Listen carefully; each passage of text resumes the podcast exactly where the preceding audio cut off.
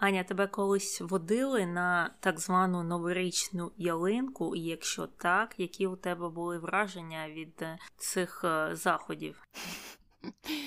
Так, водили на новорічну ялинку. Ну, я не пам'ятаю, чи в мене були якісь шалені враження від неї. Мабуть, що мені це подобалося, тому що там роздавали подарунки, а дітям усім подобається, коли їм роздають мішки з цукерками. Перша дитина, яка скаже, що їй це не подобається, це дитина прибулець.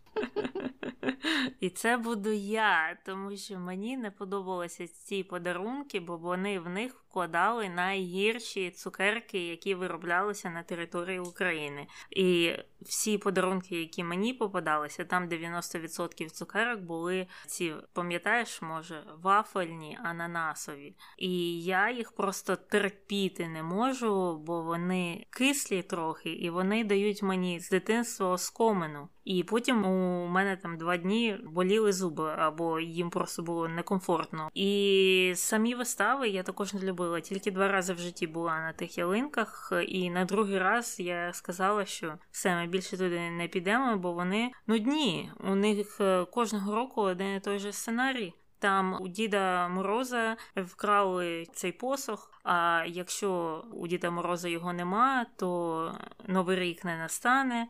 І це значить, що треба знайти тих поганців, які вкрали цей посох, і потім, звісно ж, їх знаходять, і все проходить новий рік, і всім щастя, і так кожного року. Ну, я не знаю на рахунок вистави, просто ти під час вистави сидиш і їсиш цукерки, і тобі стає дуже весело. А щоб тобі попадалися хороші цукерки, ну не знаю. Мабуть, треба, щоб випадок хороший якийсь був. Я не пам'ятаю просто ананасових цукерок у тих пакунках, і я взагалі не пам'ятаю, які там були цукерки, але мені головне було, щоб там були не рачки, бо це мої найнеулюбленіші цукерки. А, і ще каракум теж жахлива цукерка, насправді, наче з піском. Ну а все інше, нібито було більш-менш. Хоча я так погоджуюся, що деякі цукерки там були погані. Але мені здається, що дійсно це залежало від того, на яку ялинку ти йдеш, хто там її спонсорує, яким чином не знаю, ці подарунки розподілялися. Бо от ананасів я реально не пам'ятаю. Угу, угу. Але більше про Діда Мороза у сьогоднішньому випуску.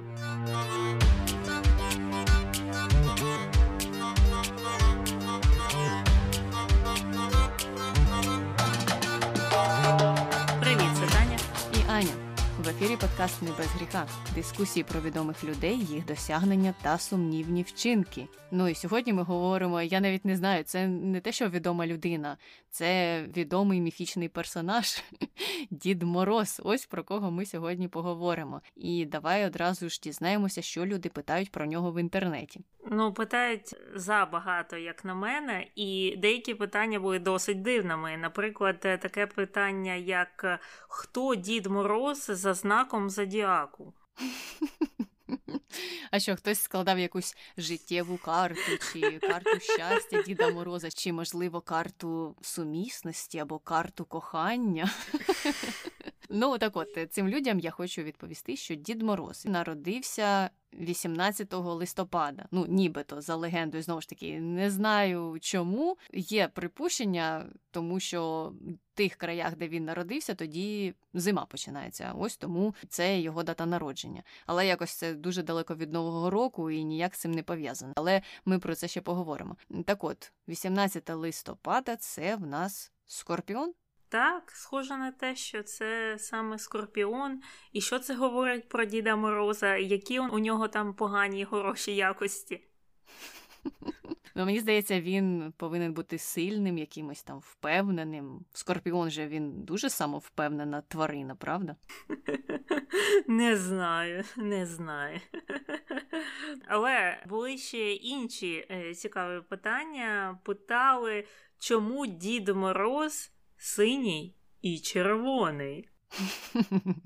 Так, він дійсно змінював колір свого одягу. І спочатку він був червоним. І є деякі теорії, які пояснюють це запозиченням у Миколая. Інші теорії пояснюються запозиченням у Санта Клауса, який сам запозичився від Миколая теж.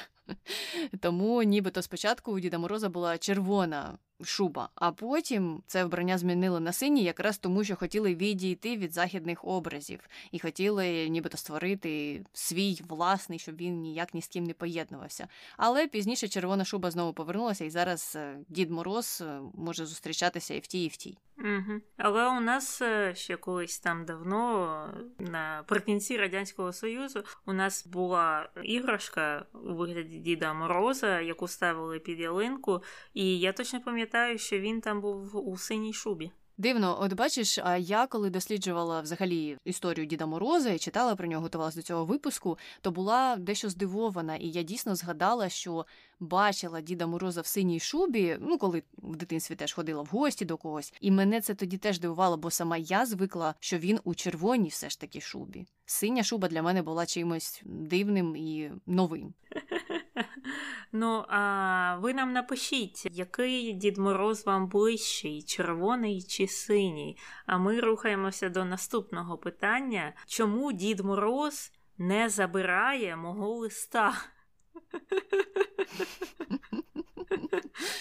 Ну, я не знаю. Можливо, треба подивитися, які там справи ця людина робила протягом року. Можливо, тому і не забирає. А може, адреса там неправильно вказана, бо про резиденції багаточисельні Діда Мороза ми ще сьогодні поговоримо. Мені, я коли читала це, видалося, що це діти задають у голову це питання, що вони, може, з батьками. Написали того листа Діду Морозу, а батьки, знаєш, кудись там його закинули. А дитина слідкує, що лист, як лежав там десь на тумбі, так і лежить. А Дід Мороз це не приходить і не приходить. А батьки забили на це вже давно і забули. Може, так і є, але дійсно питання нібито від дитини. Угу. Ну і останнє питання: навіщо потрібен Дід Мороз? Навіщо потрібен Дід Мороз? Ну, а навіщо створюються будь-які такі міфічні, легендарні якісь е, створіння? Тому що люди люблять повір'я, люблять створювати якісь традиції, тому і Діда Мороза створили. І його створили, до речі, не один раз. І якраз про оці відродження або переродження Діда Мороза ми сьогодні згадаємо. Тому давай швидше переходити до подкасту і розкажемо тим, хто не знає знає, хто такий Дід Мороз, про те, хто ж це насправді такий. Дід Мороз це міфічний персонаж, дуже схожий на Святого Миколая і Санта Клауса, або навіть батька Мороза, як його називають у деяких інших країнах та культурах. А найбільше запозичень ця фігура має із слов'янської міфології. І на початку радянських часів комуністична влада спочатку заборонила Діда Мороза. Так, так, він існував і до комунізму. Але через деякий час та ж влада поновила його образи, і сьогодні традиції, пов'язані з Дідом Морозом, є дуже важливою частиною, наприклад, російської культури. Дід Мороз приносить за традицією подарунки вихованим дітям, і робить він це напередодні Нового року. І якраз е, отим дітям, які писали листа Діду Морозу, а він все його не забирав. Я і хотіла розповісти про його резиденції, тому що в нього їх кілька, і, можливо, вони просто не туди листа відправляли. Так от, е, Дід Мороз може проживати у Великому Устюзі, що в Росії, а інша резиденція у нього знаходиться у Біловезькій пущі, що в Білорусі. Тому невідомо, можливо, знаєш, кудись не туди лист прийшов, Діда Мороза не було, його повернули назад до відправника. І отак він загубився. Треба, мабуть, тепер два листа надсилати, а ще краще надсилати, мабуть, листа електронною поштою, бо так буде mm надійніше. mm І я таки не зрозуміла, яка з цих резиденцій є його постійним місцем проживання, де він прописаний, а яке з цих місць є щось типу дачею. Ну, ти знаєш, давай залишимо цю боротьбу людям з Росії та Білорусі. Нехай вони вирішать, яка з тих резиденцій найголовніша, тому що я сама не візьмуся за вирішення цього питання.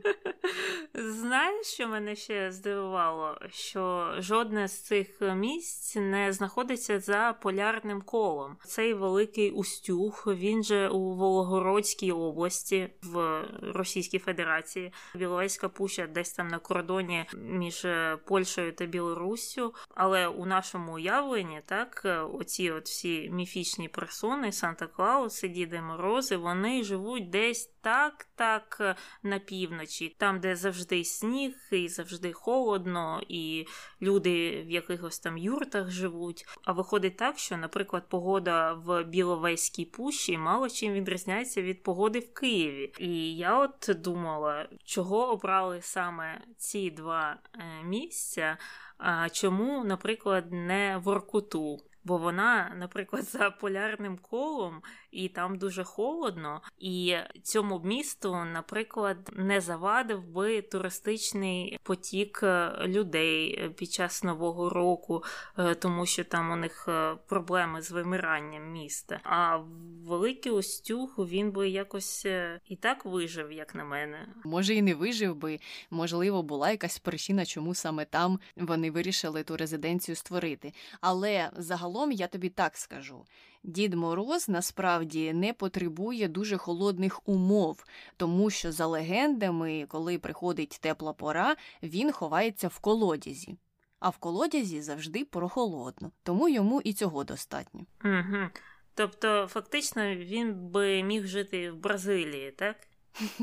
Ну так, якщо там є колодязь достатньо глибокий, де прохолодно, то він би міг жити в Ріо де Жанейро. Так, а ми рухаємося далі. Значить, сам образ Діда Мороза, як казувала Аня, простежується ще до слов'янських е, міфів. І були тоді такі повір'я про зимового чарівника або якогось демона, і існує декілька варіацій імені цього демона: Дід Мороз, Мороз, Морозко, Дід, Зимник і навіть Тріскун. Ти чула колись про тріскуна? Ні, не чула, але все логічно. Ну, знаєш, зимою там все тріщить, потріскує, можливо, навіть хата трохи тріщить від перепадів температури. Тому чому б ні? Зимника я теж не чула. А от якихось дідуганів, там щось таке, мені здається, вони мені зустрічалися, коли я читала якісь казки або слухала їх ще по радіо в дитинстві. Ну і оцей от е, демон, це створіння, називаємо називаємо його морозом. В українській міфології він був у вигляді такого снігового або крижаного створіння, який міг завдати шкоди худобі і взагалі всьому господарству. Тому під час якраз зимових свят господарі намагалися його задобрити чимось, часто їжею, а в деяких поселеннях навіть людськими жертвами. І як це все виглядало? В якусь там холодну ніч у лісі до дерева прив'язували молоду дівчину і залишали там її на ніч. і Таким чином просили цього мороза не губити їм посіви, не губити їх худобу. І от якщо зранку дівчину знаходять замерзлою і повністю покритою льодом або снігом, то це означає, що мороз е, прийняв цю жертву, і всі ці інші люди досить добре і спокійно переживуть цю зиму. І часто робили це жертвоприношення якраз в день зимового сонцестояння, тому що тоді ну, ніч була найдовшою і, начебто, найхолоднішою. І вони це так обирали, когось прив'язували і так, щоб їх точно там підморозило. І худоба їх в результаті не постраждала. І мене зацікавило, за яким принципом обирали оту от нещасну дівчину. Ну, за яким тянуться палички, хто витягнув коротку, той і йде, або та і йде. Мабуть, якось так. Не знаю, але дійсно жахлива традиція, і як бачимо, поки що отой прототип Діда Мороза зовсім не схожий на те створіння або той образ, який знайомий нам на сьогоднішній день. З роками, звичайно, ця традиція стала трохи гуманнішою, і також вона пересунулася в часі ближче до Нового року та Різдва. І тоді вже господарі із ложкою куті підходили до вікна і кричали так у вікно, у подвір'я, якісь е, кричалки морозові. Вони могли бути такі, наприклад, морози, морози, ходи до нас куті їсти, а коли не йдеш, то не йди і на жито, пшеницю і всяку пашницю. Ну тобто не хочеш кутю, не зазіхай на все інше моє майно і добро. А якщо, наприклад, мороз не любить кутю, а любить жито і пшеницю і всяку пашницю, то що тоді робити? Е, слухай, так це ж е, слова з е, якоїсь колядки чи щедрівки. Я точно пам'ятаю, що я щось таке в своїй хрещенні розповідала, коли ми в гості ходили. Дійсно цікаво, що ці традиції змішалися так з релігійними і перейшли у нинішні колядки, у щедрівки. І Там також згадується і про урожай, і про те, як його вберегти. Ти маєш рацію, що є багато колядок та інших пісень пов'язаних з цим. Ну і схожі запрошення існували і в народі в Білорусі і Росії уже набагато пізніше, не тоді, коли отих дівчат в лісі залишали. Це було ще за древніх часів. А ось ем, ці традиції з кутею були вже десь у 19 сторіччі. Ну тобто цивілізованішим все таки світ став. Маємо надію, так. Ну і тоді, якраз е, в ті часи в українських селах дітей лякали отаким от дідуганом у сніговій шубі, який прийде і щось з вами зробить. А саме, начебто, неслухняних дітей він саджав до свого мішка та ніс е, вовкам, також видно на пожертвування якесь. І тому в ніч на Різдво, коли дід, е, начебто, виходив з лісу, діти б мали поводитися дуже тихо. Отак от залякували дітей в ті часи. Таким чином, очевидно, що цей міфічний персонаж того часу не мав майже нічого спільного з тим Дідом Морозом, який з'явився пізніше у СРСР, якого ми ще ну, трохи застали. І от е, як е, проходила його еволюція. У російській літературі Діда Мороза також спочатку змальовували таким злим і жорстоким, якимось там язичницьким божеством, який ходив і морозив людей. Але, от починаючи з казки Володимира Одоєвського під назвою Мороз Іванович, персонаж в ній вже почав трохи так добрішати і навіть дарувати подарунки за допомогою йому по господарству. Цікаво, чому вони почали, ну так, начебто, трохи реабілітувати образ Діда Мороза. От був він якимось страшним дядьком, таким напівдемоном, напів якимось е, страховиськом, і так було зручно лякати дітей, щоб вони себе добре поводили. А тут в якийсь певний момент вони чомусь вирішили, що ні, давайте його дійсно реабілітуємо, відбілимо трохи і зробимо з нього хорошого дядька. Ну, знаєш, е, спробували негативне заохочення, і потім вирішили, давайте спробуємо тепер позитивне, можливо, буде ефективніше. Як е, з котиками, наприклад, з ними ж негативне не працює, тільки позитивне, то вони вирішили щось подібне і на дітях провернути. Але у мене ще є інша теорія, що якраз коли вийшла казка Мороз Іванович, уже на заході з'явився Санта Клаус, наскільки мені відомо, і можливо, це якесь перегукування було. Можливо, тоді хтось, хто працював над тими казками, над їх збором, зрозумів, що існує позитивна фігура вже у світі схожа, і може і Діда Мороза якось. Переробити на щось більш позитивне, тому що дійсно у літературі, у російських там тих самих казках є досить багато негативних персонажів, їх там предостатньо. Тому чому б Діда Мороза не перетворити у когось е, трохи кращого? Може, від цього відштовхувалися. Тобто знову плагіат.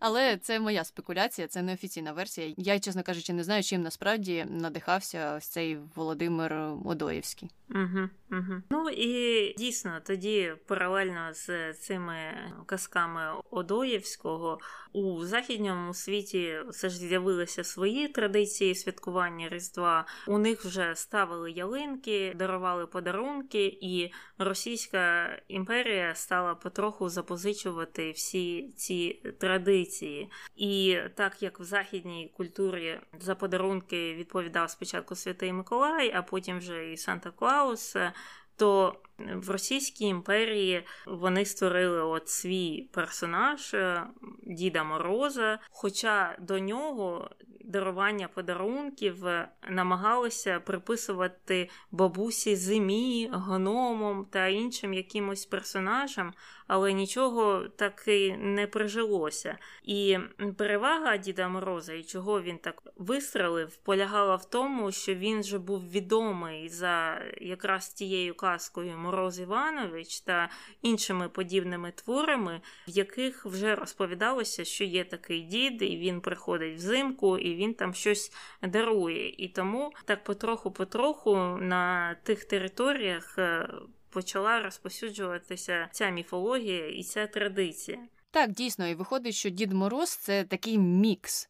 Він частину своїх властивостей запозичив із слов'янських міфів, але потім було відкинуте все погане, тобто залишилося фактично ну, його таке походження, оця зв'язка із холодом, із зимовим часом, коли він з'являється. А все хороше, подарунки, позитивне ставлення до дітей, виховання в них гарних якостей теж було вигадане або каскарями, або трохи запозичене із західних традицій. І ось ем, в результаті такого міксу з'явився той Дід Мороз е, на території Російської імперії.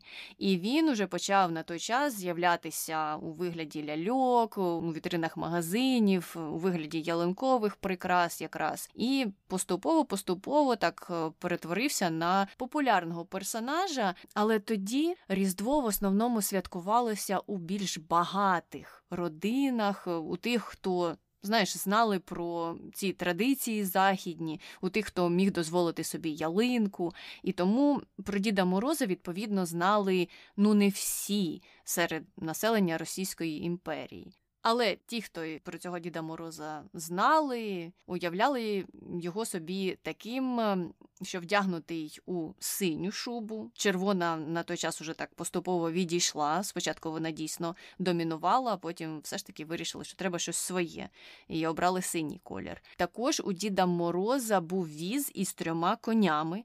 Ну і тут ми знову бачимо таке перегукування з оленями у Санти. І він носив свої подарунки у мішку. Тоді вже він дітей туди не клав і вовкам не відносив. Але так само, як і у Санти, у нього був мішок для того, щоб приносити щось хороше дітям, а саме подарунки. Але після революції різдвяні традиції стали, звичайно ж, активно відкидатися, тому що їх вважали буржуазними і релігійними. І у 1928 році Діда Мороза оголосили союзником священника та куркуля. Я навіть бачила плакат якийсь агітаційний, де Дід Мороз стоїть, а за ним ховається священник і куркуль, і щось там не знаю, йому говорять чи намагаються ним маніпулювати, щоб він не знаю, що там дітям вже в свою чергу розказував. Ну, коротше кажучи, страшне діло було. Ну і подумай, як це прижилося. Тобто люди, ну не всі люди, як ти сказала, заможні люди, люди релігійні, люди, які жили в містах, мали доступ до певної інформації, мабуть, західної, і їх було немало, які знали про Діда Мороза, святкували Різдво, ставили ялинку на Різдво. До них приходив Дід Мороз на Різдво. І тут е, прийшли більшовики, сказали, що той Куркуль і союзник священника і як їм швидко вдалося зламати всю цю систему. Тобто десятиліттями правильно люди знали про Діда Мороза, його святкували, прийшли більшовики. І повністю переламали цю систему, і вже буквально через декілька десятиліть, або навіть скоріше, люди забули, що вони ставили ялинку на Різдво, що Дід Мороз приходив на іншу дату. І взагалі всі ці моменти і забули взагалі, що це все колись було пов'язано з релігією. І що мене тут дивує, що я не знаю, чи воно мене дивує, чи ні, але тим не менш воно приголомшує, мабуть, як можна швидко переламати людей і переламати їх традиції. Так, коли дивишся на це в ретроспективі, то здається, що дійсно мало часу пройшло, і як люди могли це не пам'ятати. З іншого боку, знову ж таки, зважаємо на те, що це були не всі класи суспільні. А комуністичний Дід Мороз уже став потім приходити до всіх, а саме до дітей, е, робітників на ці ялинки корпоративні. І тут уже почалося взрощування цього персонажа саме серед дітей, які не знали тих традицій, які не жили ще на той час, коли існував різдвяний Дід Мороз, якого заборонили більшовики спочатку. І тут мені здається, саме й полягає цей корінь стратегії більшовицької. Вони починали все з малих поколінь з дітей, які нічого не знали, у яких е, чистий аркуш, знаєш, пам'яті цієї, і потім вони заповнювали її новим образом. А по-друге, священники, куркулі, скільки з них залишилося на той час живими. Багато ж людей було просто кудись відіслано. І хто про це б говорив, хто б розповсюджував цю інформацію про того Діда Мороза, який колись існував до того, як його заборонили. Вже ніхто, мабуть, цим і не хотів займатися. Тому так все і сталося. А ще до цього додай війну, усілякі там перевороти всередині країни, голодомор. У людей пам'ять була забита, мабуть, багатьма іншими подіями, які Діда Мороза якраз і відсунули на інший план. І тому його фактично так офіційно не існувало десь вісім років. Ялинки люди продовжували встановлювати, але так. Таємно вночі там десь їх добували, і то були не дуже масові випадки. А от уже менше ніж через 10 років якраз образ Діда Мороза вирішили повернути.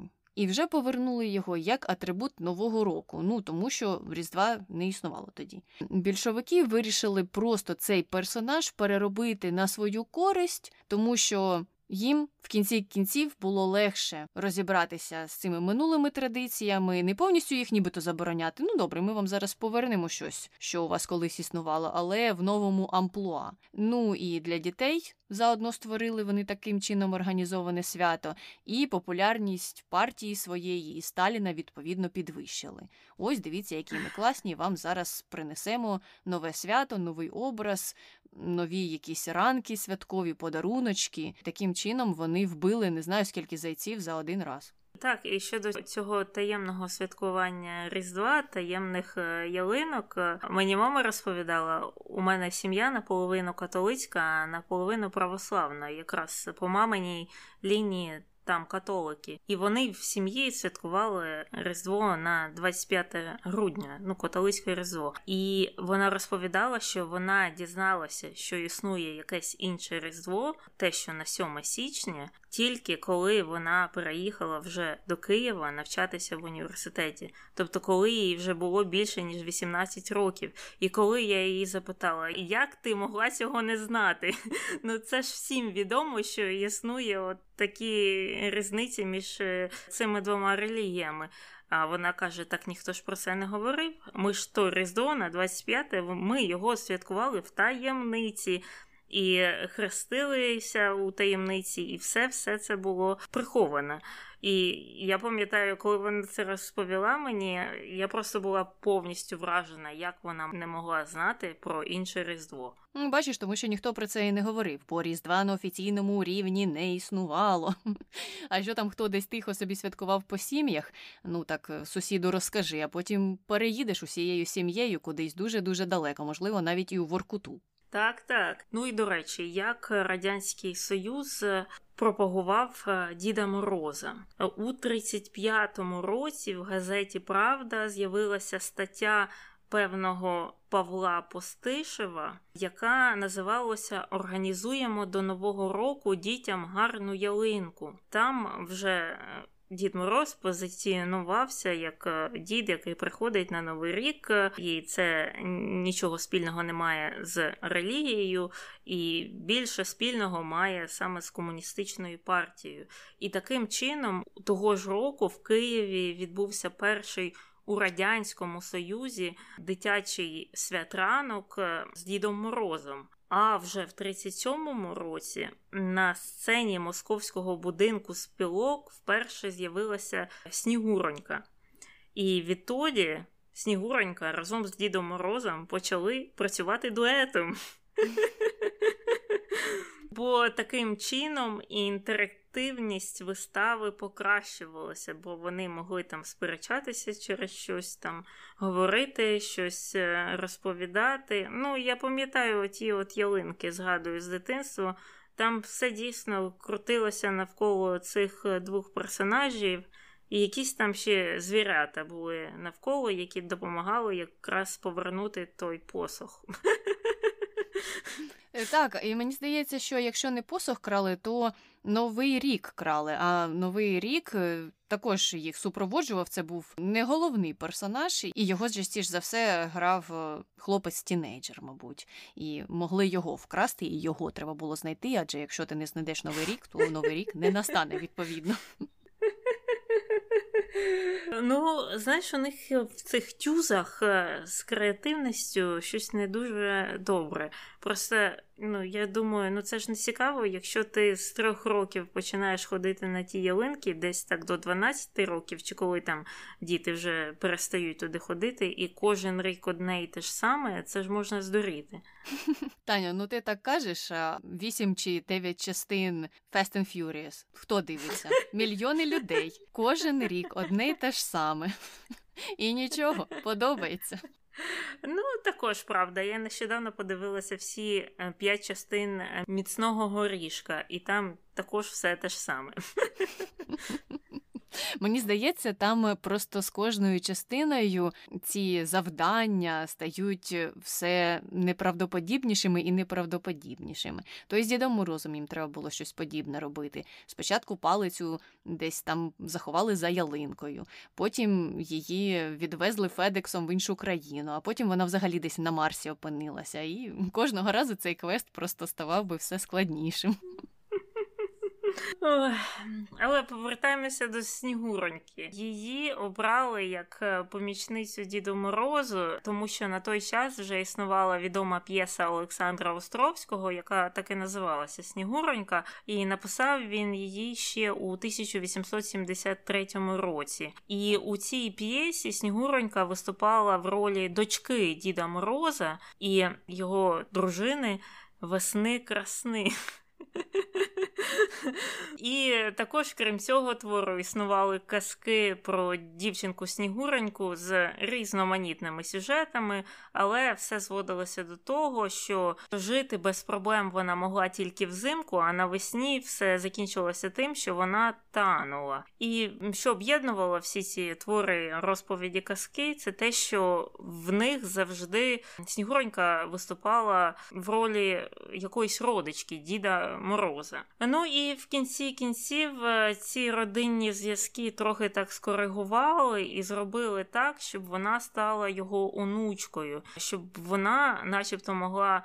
Е, виконувати роль своєрідного посередника між дідом та дітьми, типу, що вона ближче до дітей, ніж той дід, якому невідомо скільки вже, мабуть, 300 років. Спочатку Снігуроньку дійсно зображували як маленьку дівчинку. І навіть на листівках, на всяких марках е, друкували її саме маленькою. Але потім, як е, почалися оці величезні вистави в тюзах, ці корпоративи, ці святранки, то люди прийшли до висновку, що маленька дитина не зможе витримати цей стрес, і на роль снігуроньок почали наймати доросліших е, людей, частіше молодих жінок. І також, як і вказувала Аня раніше, деякий час е, і Снігуроньку Діда Мороза супроводжував е, юний хлопчик, Новий рік, але він не завжди з'являвся у цих виставах. Мабуть, де був бюджет наняти хлопчика, там він і з'являвся. Або де дозволяв час, бо якщо знаєш у Діда Мороза і Снігуреньки 15 корпоративів за день, то знову ж таки хлопчика і не сильно там наймеш, бо він через годину скаже, що він вже хоче додому. Але може десь поодинокі корпоративи це дозволяли. Ну і я тут хотіла про казки про Снігуреньку трохи поговорити. Ти якісь чула, може? Чи, може, бачила фільми про Снігуреньку? Може, я колись їх і бачила, але так, щоб я добре їх пам'ятала, не знаю. Не знаю, це, що я пам'ятаю з дитинства, це вірші про котиків, чесне слово. Я, до речі, пам'ятаю про кота, який зліпив собі пиріг із снігу. І там було так: падав сніг на поріг, кіт зліпив собі пиріг. Поки смажив, поки пік, весь пиріг водою стік.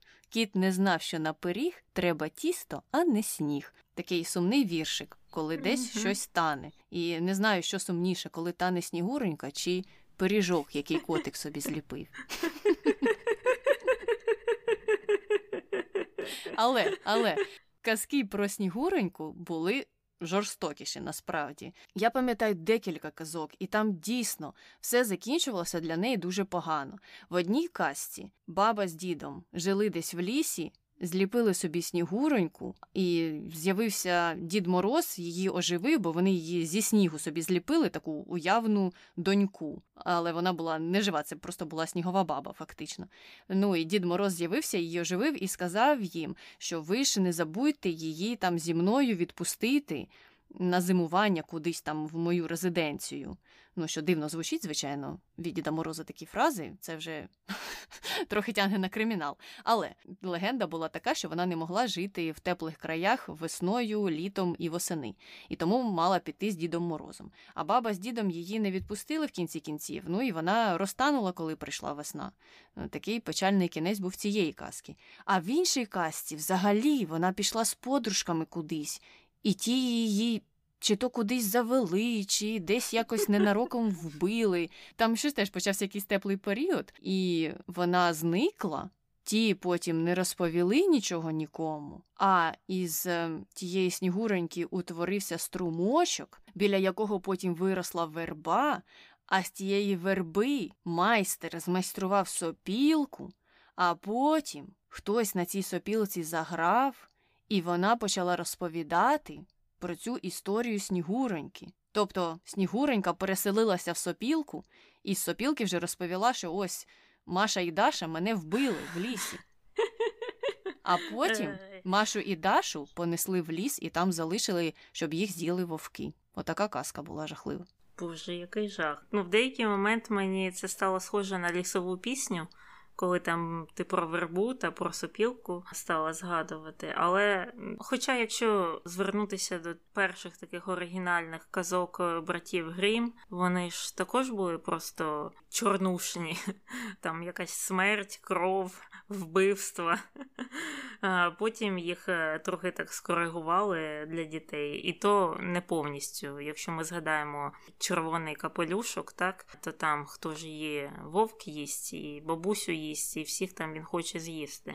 Але я тут знаєш, що почитала? Що оця оця сім'я цих е, міфічних зимових персонажів в Росії е, розрослася нещодавно протягом останніх там 30 років е, незалежності Росії, якщо це можна так назвати, то там в додаток до Снігуроньки, яка, до речі, родом з Костроми, є ще якийсь сніговик з Архангельську, потім є якась дівіця мітєліця, не пам'ятаю звідки, і ще є матушка Зима, також з іншого міста. І вони так всі розсереджені по території Російської Федерації, і вони разом працюють е, взимку, допомагають Діду Морозу. Отак. Тобто мати зима ніяк не споріднена з Дідом Морозом. Чи вони розлучені? Як це все відбувається? Я так і не зрозуміла, але живуть вони в окремих резиденціях, так що, мабуть, вони розлучені. Хм. Або мати зима це донька Діда Мороза, і мати Снігуреньки, бо Снігуренька ж зараз онука Діда Мороза, і завжди задаєшся питанням, де її батьки, хто вони такі, і чому вони її відпускають на стільки корпоративів. Дійсно, дійсно, але у кожного з цих е, героїв, персонажів, е, у них є своя адреса в цих різних е, містах Росії, і їм навіть можна написати листа, якщо хочеться. Я не впевнена, що хтось на них відповідає, але тим не менш, там в якійсь російській газеті опублікували цілий гід, кому можна як. Куди писати, хто там за що відповідає, і там от я знайшла всю цю інформацію про цих помічників сучасних. Цікаво, ну але знаєш, Дід Мороз вже один, йому самому важко, тому логічно, мабуть, що відбулося таке роззосередження. Е, ну і про день народження Діда Мороза ми вже сказали, що він 18 листопада. А от день народження Снігурки мені взагалі видався незрозумілим, тому що його святкують 4 квітня, та ще й в Костромі. Мені здається, там вже не холодно 4 квітня зовсім. Що вони хочуть зробити зі Снігуркою? На що вони натякають? Так е, і не зрозуміла, як вона там народилася. Тобто вона народилася і розстала? Не знаю, можливо, це день переродження, коли вона перероджується струмочок, наприклад. Можливо, можливо, все дуже заплутано. Ну і в цілому Дід Мороз є наразі дуже популярним в сучасній Росії, і за даними минулого року він отримав більш ніж 400 тисяч листів та більш ніж півмільйона електронних повідомлень. І цікаво, що я читала статтю 2016 року, де аналізували дані ЗМІ та дані запитів українських інтернет-користувачів і порівнювали скільки запитів та згадок про Миколая та про Діда Мороза. Так от згадки про Миколая в шість разів перевищують згадки про Діда Мороза. А коли людей опитували, хто їхнім дітям приносить подарунки, то у 55% і той, і інший, і ще у 25% тільки Миколай і у решти Дід Мороз, і вказували на тенденцію відходу від Діда Мороза до Миколая, що з кожним роком українці стають ближчими до Миколая і віддаляються від Діда Мороза. Мені здається, зрозуміло, чому. Це ж йому треба листа прямо у Росію писати, а він там ще поділиться з Федеральною службою безпеки Росії, і потім е, ця служба буде буде знати всі секрети українських дітей. Ну так, це небезпечно. Але знаєш, якщо історично навіть подивитися, то на половині території України, мабуть, до післявоєнних часів мало що знали про Діда Мороза, і там більше mm-hmm. був популярний Миколай. І це вже потім прийшла ця традиція. І це все ще й посилилося, тому що саме після війни цей образ прямо так почали всюди, всюди, всюди, всюди дуже сильно піарити і всовувати у ці новорічні свята. Тому мені і не дивно, що в Україні ситуація, звичайно ж, відмінна від е, традицій, які склалися на території Росії, наприклад. Ну і тут ми переходимо до контроверсій, пов'язаних з Дідом Морозом. Такі є. І почнемо з того, з чого ми, мабуть, і починали взагалі цю історію про Діда Мороза, а саме про його соціопатичні нахили. Тому що, як ми пам'ятаємо, спочатку він був не дуже хорошим або дуже нехорошим. І ми трохи згадували про те, що в літературі його зображували таким досить злим. І, наприклад, у поемі Некрасова, яка називається Мороз Червоний ніс, мороз вбиває жінку після того, як вона не реагує на його залицяння. Вона стоїть в лісі, їй холодно, він там з'являється десь на дереві і починає їй розповідати, що в нього є резиденція, не називає яка у Великому Усюзі чи в Біловезькій пущі, але каже, що там все дуже класно, і запрошує її піти з ним і бути там господиною. Ну а вона ніяк не реагує. І він починає там якісь пікап лінії до неї застосовувати, питаючи їй холодно чи ні. Вона каже ні. А перекладається це мороз, слухай, відчепися від мене і йди собі. В кінці кінців він не стерпів от такої відмови і заморозив її. Це жахлива історія. Так, е, дійсно неочікуваний поворот, і тут ми бачимо Діда Мороза, ну, і злим, і якимсь маньячним, таким дійсно соціопатом. Мгм.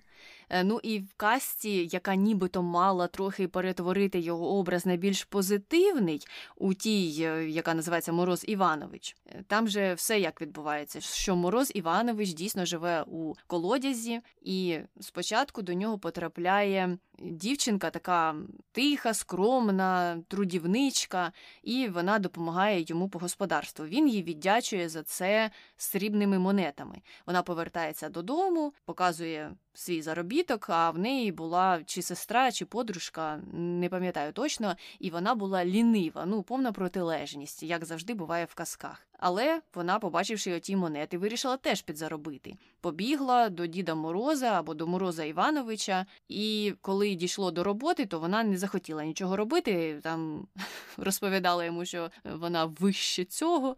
І в кінці кінців Мороз Іванович ну так не показав своє незадоволення, а сказав, що добре, добре, ти нормально тут попрацювала. Ось тримай тобі теж подарунки, тільки швидше йди звідси. І дав їй не срібні монети, а діамант і срібний злиток цілий. Та прибігла додому, вся така щаслива, почала хвалитися. А виявилося, що то ніякий не діамант, а просто крижинка, а срібний злиток це ртуть взагалі, і вона у неї в руках там розтанула. Ну, то ми всі знаємо, що трапляється, коли людина приходить в близький контакт із ртуттю. Це ж може мати великі негативні наслідки. Ну, навіть якщо вона була лінива, навіщо ж її так карати? Ну, е, бачиш, у них в ті часи був інший підхід до дітей, до того, як треба їх е, мотивувати до роботи, до праці або до якогось старання, або до хорошої поведінки. Якщо ти будеш погано поводити, ми тебе нагодуємо ртуттю.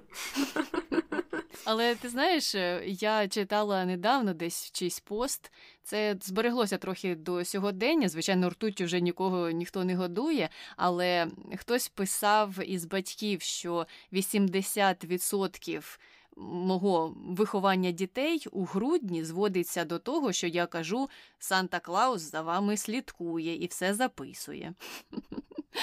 Тому це щось мені здається схоже на ті методи, які були раніше, тільки така лайт-версія. Але це не все.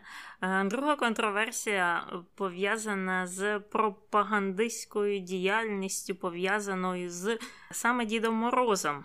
Значить, на початку Радянського Союзу оці от новорічні свята, ранки з Дідом Морозом не мали суто такого святкового характеру.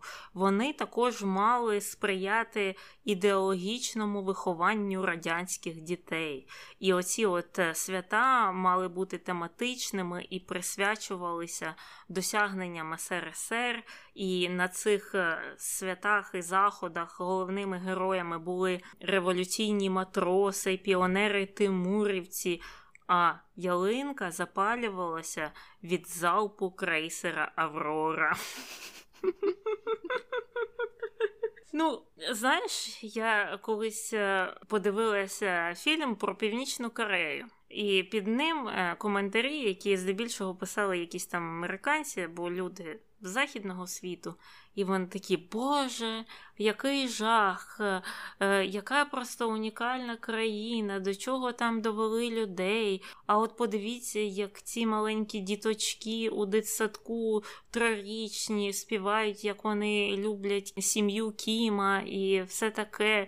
І який жах, ніколи ніде такого не бачили. А я оце так подивилась і думаю, оце було. Оце було, і це також у нас було у Радянському Союзі. Тобто, ну нічого, в принципі, там нового немає. Угу. Так, е, ну і тут цікаво, знаєш що? Що коли говорять про Санта Клауса, саме з тієї сторони, коли говорили, що ой, Санта Клаус, він такий пропагандист консюмеризму. Дивіться, він же ж за подарунки, за якесь масове скуповування оцих всіх іграшок. То а в себе ж вони не бачили Поліну в оці. Той Санта Клаус хоча б за консюмеризм, а цей Дід Мороз за якісь пропагування тоталітаризму був, тому що далі все було ще гірше. Дід Мороз дійсно слідкував за працьовитістю радянських дітей і мав їх надихати на це. І навіть про це писали якраз у західних джерелах, і було цікаво почитати, як вони ставилися до цього. Я знайшла статтю 49-го року в газеті Virginia Advocate, і там писали так, що на дитячих. Ранках Дід Мороз читає лекції читає лекції про те, як радянські діти мають себе добре поводити, та шанувати комуністичні традиції. Він зазвичай закінчує свою промову питанням кому ми маємо завдячувати за все добре в нашому соціалістичному суспільстві, на що діти хором відповідають Сталіну. Це жахливо, і хотілося б сказати, що все світ е, це пережив, що таке ніде більше не відбувається, і такої ідеологічної накачки дітей, особливо в такому юному віці, е, вже не існує. Але ми вже тільки що згадували Північну Корею. Пару випусків тому ми згадували Росію, і там є відеосвідчення. І це просто страшно дивитися, як маленькі, ну дуже маленькі діти, їм, мабуть, нема ще трьох років, вони ледве говорять, у них ще мова не поставлена. Вони співають, якщо їх е, дядя Вова покличе вмирати за Крим і відвоювати Аляску, ми скажемо так. Це просто мороз по шкірі йде, коли ти таке чуєш. Дійсно так. Але продовжуємо про Діда Мороза і про Другу світову війну, тому що тоді цей персонаж теж був дуже важливим. Його навіть мобілізували на такий ідеологічний фронт. На заході був доктор Сюс, е, тут був Дід Мороз. І на новорічній листівці у 44-му році його зобразили із сталінською люлькою. Ну, тобто тут контроверсія в контроверсії. В Діда Мороза ще й погані звички є. Ну а за плечима у нього був мішок зі зброєю. До речі, прикрашений американським прапором, тому що США тоді були партнерами Радянського Союзу і допомагали їм зброєю та харчами. Угу. Цікаво, цікаво, як все змінилося. Ну а після війни Дід Мороз, звичайно ж, став прославляти Сталіна, знову ж працювати на його рейтинг, і навіть існують такі свідчення або витримки із сценарію 53-го року, в якому у фінальній сцені з залаштунків має виїхати величезний портрет Сталіна, а Дід Мороз і Снігурка мають сказати наступне: в дружний круг у йолки встанем і споем со всей страной. Слався наш великий Сталін, слався Сталін наш родной. Ну, це прекрасно, і тут, мабуть, варто підкреслити автора цього сценарію, одного з них, оцього Сергія Міхалкова, це ж е, відомий там і режисер, і поет, і сценарист, і все що завгодно в одному, який написав і дядю Стьопу, і він е, це ж поставив цей фільм е, Війна і мир, який колись виграв Оскар. І він завжди там при владі на владу працював і все робив, як вони е, прохали. І у нього є двоє синів, і один з цих синів це той відомий жахливий. Нікіта Міхалков, який просто повністю з глузду з'їхав і меле, що попало на своєму е, жахливому youtube каналі. Тобто, це щось таке сімейне. Мабуть, мабуть, але дійсно такі промови ну, на сьогоднішній день важко уявити. Хоча, як ти сказала, таке існує просто в іншому вигляді. А пізніше, уже під час відлиги, сценарій, звичайно ж, переробили і трохи зменшили політизованість тих вистав, і вже додали персонажів там різних казок, щоб це, хоч трохи було схоже на дитячі ранки, а не на пропагування і промоутерство образу Сталіна, яким це було післявоєнні роки. Закінчилося трохи краще, ніж починалося, але дійсно те, що Дід Мороз дуже сильно дотичний до пропагандизму, це факт.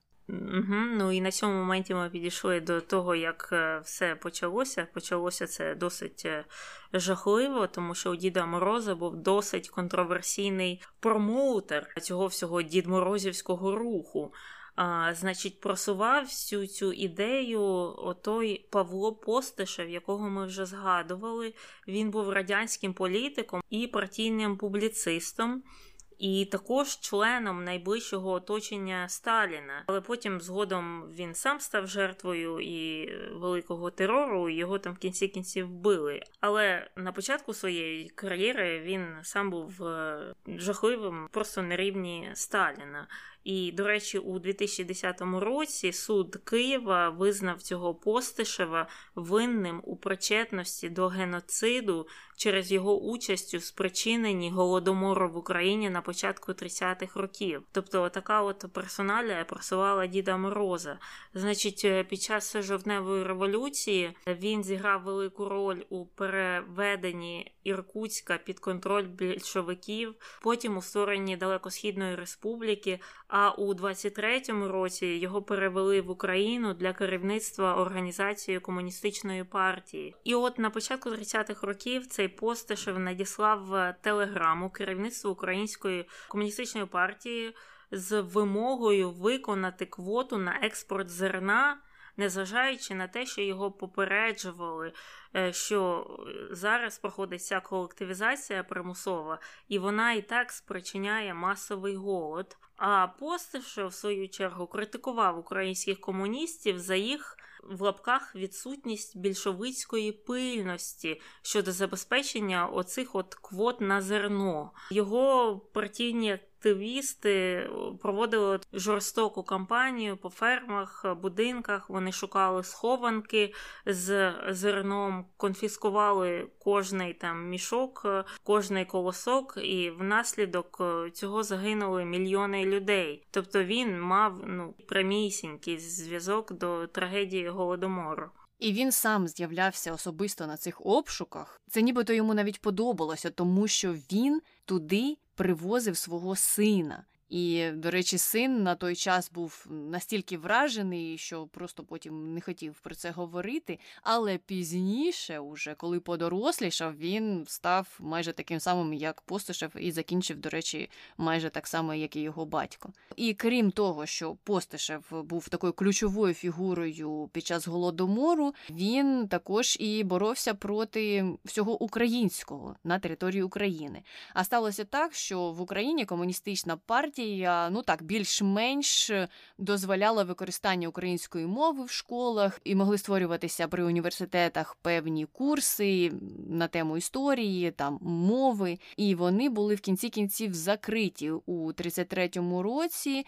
А сам Постишев звинуватив наркома освіти Миколу Скрипника у тому, що він ось таким чином, дозволяючи українську мову, зруйнував школи та університети. І ось е, це саме стало початком чистки, початком такого терору усіх тих, хто виступав за українську мову. Багатьох, звичайно ж, відправили в табори, когось розстріляли, хтось сам покінчив життя самогубством. Яскравий приклад Микола Хвильовий. Ну і оцей терор, ці чистки стосувалися різних категорій людей, е, тих серед комуністів, кого він вважав несправжніми комуністами, тих, хто боровся за все українське, священників, тих, кого він вважав куркулями. Ну тобто, фактично, усіх навколо нього він вважав якимись не такими, і усіх цих людей треба було піддати тому терору. І тут ми підходимо ще до однієї цікавої деталі, яка можливо буде цікава тим, хто от активно зараз виступає за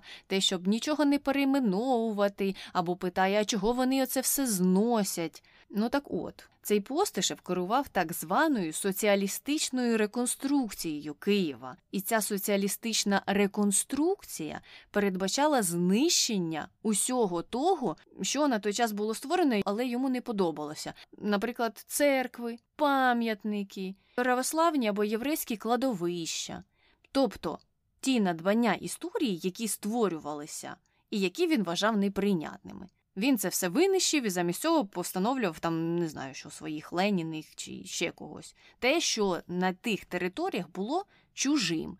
І те, що зараз відповідно прибирають, бо воно там не існувало, поки його не встановили такі, як Пустишев, насильно. Ось відповідь на це питання для тих, хто цікавиться, чого ж так люди не хочуть бачити Леніна у себе на центральній площі, тому що він там початково не стояв.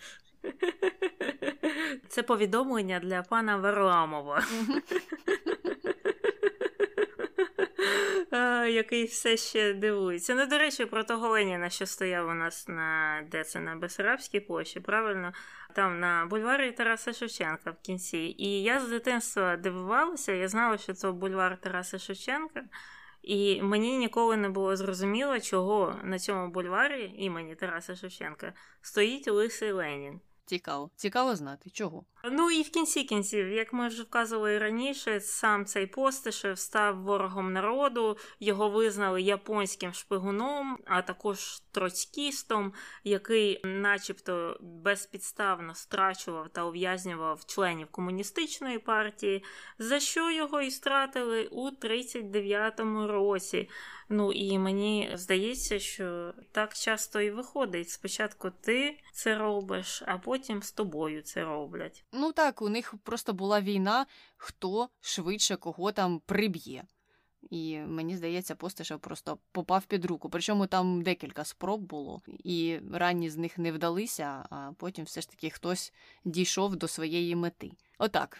Випуск про Діда Мороза у нас не вийшов цілком безхмарним, але що поробиш? Треба розповідати усі сторони тем, які ми обговорюємо у цьому подкасті. Ну і з контроверсіями закінчили. Переходимо до конспірологій. Перша це про те, що Діда Мороза створили комуністи на противагу Санта Клаусу або Святому Миколаю. Ну і як ми вже обговорювали раніше, це не зовсім так. Дійсно, комуністи його переродили і переродили для своїх цілей. Але образ Діда Мороза з'явився ще під час Російської імперії, і він пов'язаний був тісно із Санта Клаусом і Святим Миколаєм. Але це був свій образ в тій території, в тій культурі.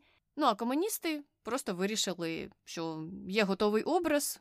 Ми зараз тут його заборонимо, подивимося, люди про нього забудуть, не забудуть. Ой, не забули. Ну добре, давайте його переродимо просто і підженемо під те, що нам там потрібно, що нам вигідно, і він попрацює трохи на нас. Ось така історія Діда Мороз. Угу, угу. Ну так а що ти думаєш? Треба боротися в Україні з Дідом Морозом, так як він має таку неоднозначну історію. Якби, знаєш, Дід Мороз був реальною особою, то ми би, я думаю, задалися питанням: а що це в нього за друзі? Що це в нього за промоутер? І що це в нього там за бекграунд такий пропагандистський? Так як він міфічна особа, то зрозуміло, що зовсім на повному серйозі вже не завжди ти можеш про нього говорити і там якось критикувати саме дії Діда Мороза. Але те, що його протягом довгого часу використовували у своїх цілях комуністи, звичайно, дає йому негативний відтінок. Яким він є зараз, мені важко сказати, я не слідкую за його діяльністю і за його життям. Але якщо культурно так склалося, що нам ближчий святий Миколай, добре, хай буде святий Миколай. Ну, якщо він дійсно жив на наших територіях і до Діда Мороза. А у Росії, у Російській імперії, святий Миколай теж намагався прижитися, але не прижився в кінці кінців, і тому вони створили свій образ. І виходить так, що бачиш, кожна країна або там певна культура для себе обирає певні міфи, певні легенди, які їм рідні. І якщо на території України це зараз не приживається або раніше не приживалося, то не треба його силою туди тягнути. Угу, угу. Ну, побачимо, чи буде продовжувати Дід Мороз у подальшому, там через 10, 20, 50 років е, приходити в гості до українських дітей, але е, тенденції вказують на те, що він це робить все рідше і рідше. Але у нас ще є друга конспірологія щодо цього персонажу. існує думка, що він страждає на алкоголізм. І чому люди так говорять? Тому що у нього червоний ніс. А як відомо, люди, у кого червоний ніс, вони начебто люблять трохи так е, випити. Ну, не знаю, мені здається, це вже щось таке чисто радянське. Знаєш, е, от коли там за радянських часів була дуже велика проблема з алкоголізмом, особливо в певні періоди, і там люди намагалися все пов'язати з алкоголем. І навіть цього бідного Діда Мороза. А от на мою думку, у нього червоний ніс, тому що він на морозі. А коли ти на морозі, у тебе червоніють і ніс, і щічки, і руки, і все.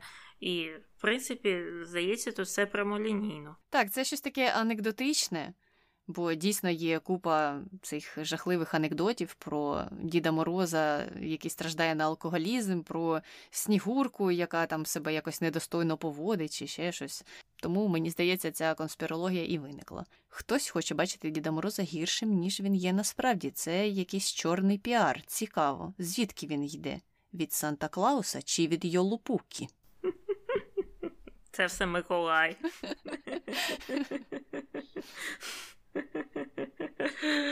Ну і нарешті ми закінчили з Дідом Морозом і можемо переходити до коментарів про Кет фон Ді. І в нас є один коментар сьогодні. Ті, хто роблять тату, мають задуматися, як воно виглядатиме через 50 років. Це дійсно слухай, це ж популярна така ідея, особливо ну, десь так років, можливо, 15-20 тому всі так казали.